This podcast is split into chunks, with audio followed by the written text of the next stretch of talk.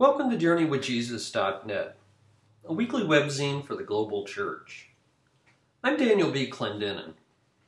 My essay this week is called I Know How You Feel The Baptism and Temptation of Jesus.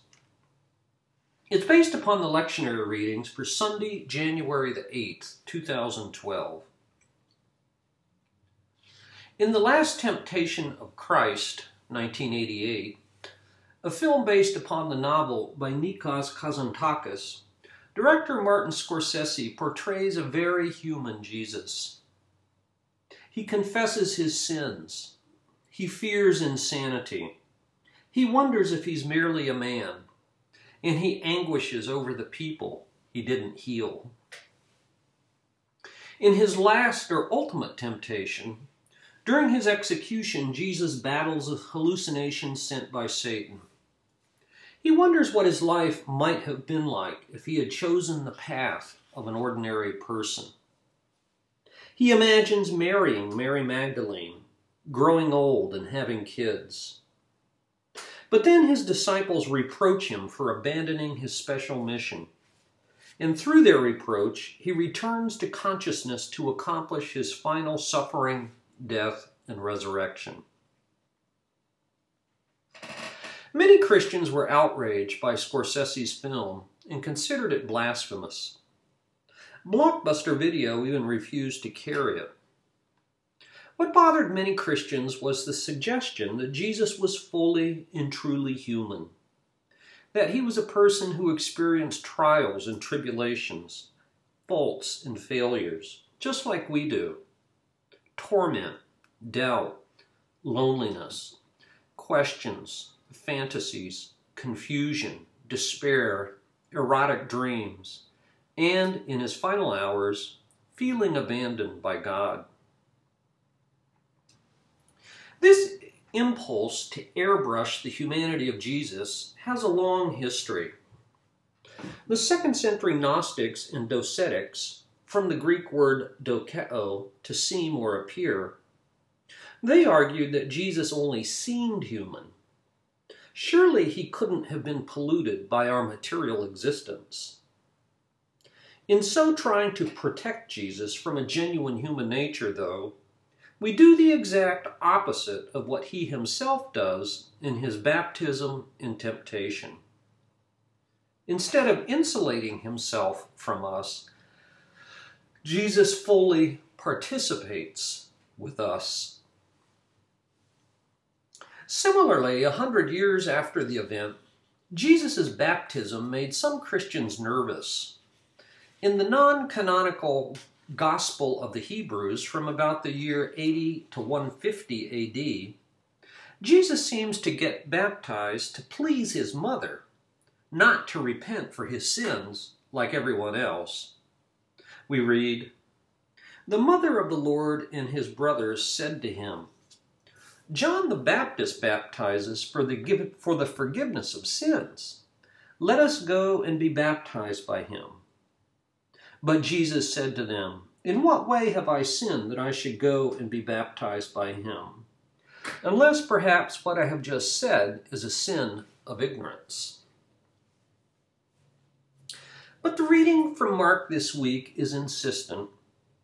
Jesus was baptized in the Jordan River and then tempted or tried in the desert.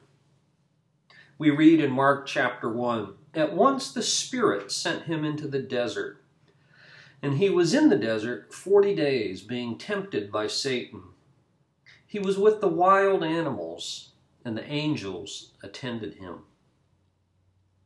The Spirit of God descended upon Jesus in baptism, and then the Spirit of God cast him into the desert to be tempted and tried. With his baptism, Jesus inaugurated his public ministry by identifying with the whole Judean countryside and all the people of Jerusalem. He took upon himself the faults and failures, the pains and problems of all the broken people who had flocked to the Jordan River. By wading into the waters with them, he took his place beside us and among us. Not too long into his public ministry, the sanctimonious religious leaders derided Jesus as a friend of gluttons and sinners. They were surely right about that. His temptation by Satan emphasizes this point. The parallel passages in Matthew and Luke specify three temptations turning stones to bread, throwing himself down from the temple, and accepting the glories of earthly kingdoms. Interpreters have variously categorized these three temptations. I like Henri Nouwen's suggestion that they represent our perennial temptations to be relevant, to be spectacular, and to be powerful. Interpreting the three temptations just so doesn't really matter, for we know these were not Jesus' only temptations. In Luke's version, at the end of the 40 day trial, Satan left Jesus, we read, only until an opportune time.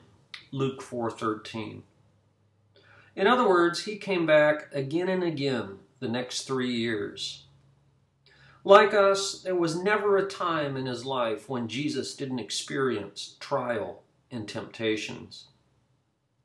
His ultimate temptation, and the ultimate despair anyone can experience, was the sense of feeling forsaken by God in Gethsemane. Jesus was tempted not only in the desert, but throughout his entire earthly life. We read in Hebrews 4 15 and 16 For we do not have a high priest who is unable to sympathize with our weaknesses, but we have one who has been tempted in every way, just as we are, yet was without sin. Let us then approach the throne of grace with confidence, so that we may receive mercy and find grace to help in our time of need. The God who loves us emphasize, empathizes with all the ambiguities, complexities, trials, and temptations of our lives. In our weaknesses, our feelings of being forsaken and forgotten, our temptations to despair, Jesus says, I know how you feel. Take comfort and confidence in God's grace and never give in to shame or self hatred. Having been baptized and tempted, Jesus is the friend of sinners, not their enemy. One of the more remarkable characterizations of Jesus in the Gospels is that he was, quote, a friend of tax collectors and sinners. We read that social and moral outcasts flocked around Jesus, much to the chagrin of the religiously righteous. They clearly felt safe with Jesus, accepted, embraced, and welcomed by him. Based upon this gospel text, the Presbyterian pastor J. Wilbur Chapman wrote the well known hymn, Jesus, What a Friend for Sinners, 1910. The second verse is my favorite. Jesus, what a strength and weakness, let me hide myself in him. Tempted, tried, and sometimes failing, he my strength, my victory wins. As the friend of sinners who suffered trials and temptations, we read in Hebrews 2:18, he is able to help those who are being tempted. Which is to say, Jesus is for us, not against us. In the fall of 2003, I spent two weeks in Oxford doing some writing. And one Sunday, I attended St. Aldate's Anglican Church. No one knows for certain who St. Aldate's was, but their first rector, a man named Reginald, started serving the church way back in the year 1226. As I walked through the church doors, the usher enthusiastically greeted me. We welcome all sinners, he said. Those were words I needed to hear. They capture the meaning of Jesus' baptism and temptation. I have not come to call the righteous, but sinners. Mark 2 15 to 17. Indeed, this man welcomes sinners and eats with them. Luke 15 2. For books this week, I review a title by David S. Reynolds. It's called Mightier Than the Sword Uncle Tom's Cabin in the Battle for America. New York, W. W. Norton, 2011. 351 pages. Some apocryphal stories are too good not to repeat. Ten years after publishing Uncle Tom's Cabin, or Life Among the Lowly in 1852, Harriet Beecher Stowe was the most famous woman in America when she visited President Lincoln in the White House in order to urge him to sign the Emancipation Proclamation. The towering Lincoln is said to have greeted the five foot tall author Is this the little woman who made the Great War? It doesn't matter that Lincoln probably didn't say this, because it's what every person thought anyway. David Reynolds' book coincides with the 200th anniversary of Stowe's birth in 1811. It's a biography not only of the author, but especially of the most influential book ever written by an American. Reynolds shows how Stowe incorporated into Uncle Tom's Cabin many political, cultural, social, and religious themes of American life in her day in ways that cause her book to redefine American democracy on a more egalitarian basis. The book re- reflected the zeitgeist and also the radically reformed it. The superlatives pile up when you try to measure the influence of Uncle Tom's Cabin. One year after its publication, it had sold over 300,000 copies. It was the first American novel to sell more than a million copies. It sold a million copies in Britain alone in its first year and has been translated into 70 languages. Stowe was very explicit also about the origins of her book. She insisted that God gave the book to her in visions. For Stowe, slavery was evil, and so were the political and economic institutions that supported it. She had especially harsh words for American churches, in her novel Dred, published in 1856, four years after Uncle Tom's Cabin, one of the characters laments About half the churches defend slavery from the Bible in the most unblushing, disgusting manner. The other half acknowledge and lament it as evil, but they are cowed and timid and can do nothing. Stowe appealed to a higher law than the Constitution or the Fugitive Slave Act. Her message appealed to 8th century Hebrew prophets in the message of Jesus in the New Testament. David Reynolds traces the afterlife of the book's initial publication into thousands of plays performed by hundreds of companies all over the world. He rehearses the numerous film spin offs. Sunday schools used it as a text. Marketers created tie ins of every sort. In the South, of course, it provoked outrage. Owning a copy of the novel was criminalized, and the play was prohibited in many places. Harriet Beecher Stowe wrote almost 30 books after Uncle Tom's Cabin, but it's impossible to imagine American history without her one singular achievement. David S. Reynolds, Mightier than the sword.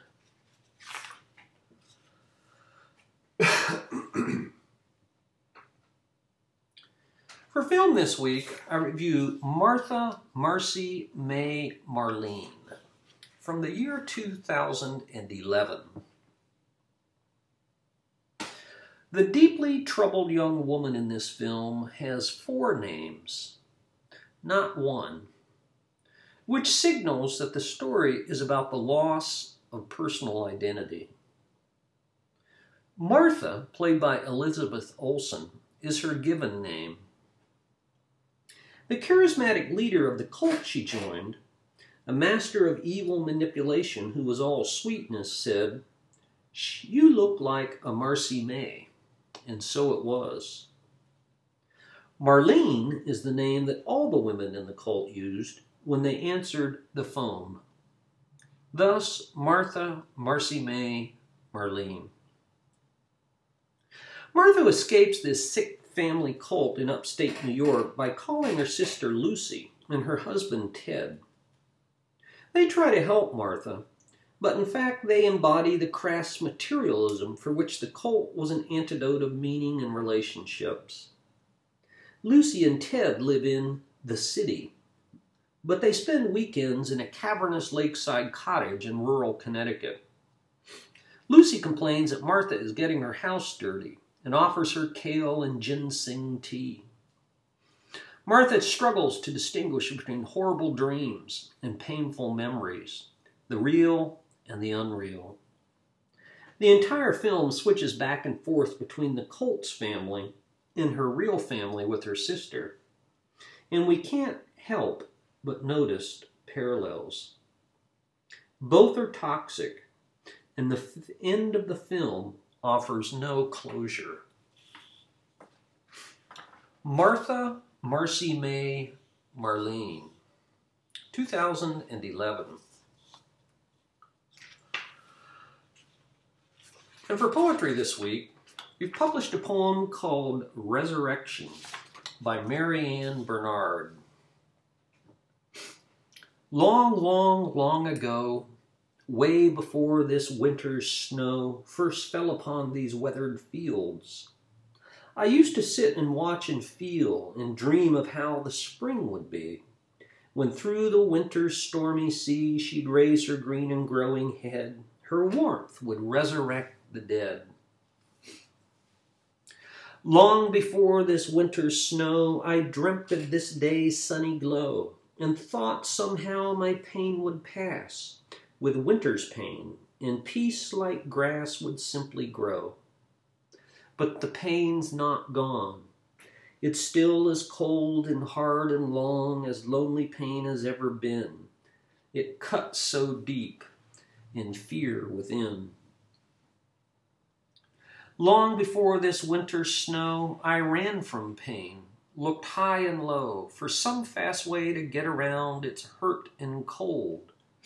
I'd have found, if I had looked at what was there, that things don't follow fast or fair, that life goes on and times do change, and grass does grow despite life's pains. Long before this winter's snow, I thought that this day's sunny glow, the smiling children and growing things, and flowers bright were brought by spring. Now I know the sun does shine, that children smile, and from the dark cold grime a flower comes. It groans yet sings, and through its pain the peace begins. Marianne Bernard, Resurrection.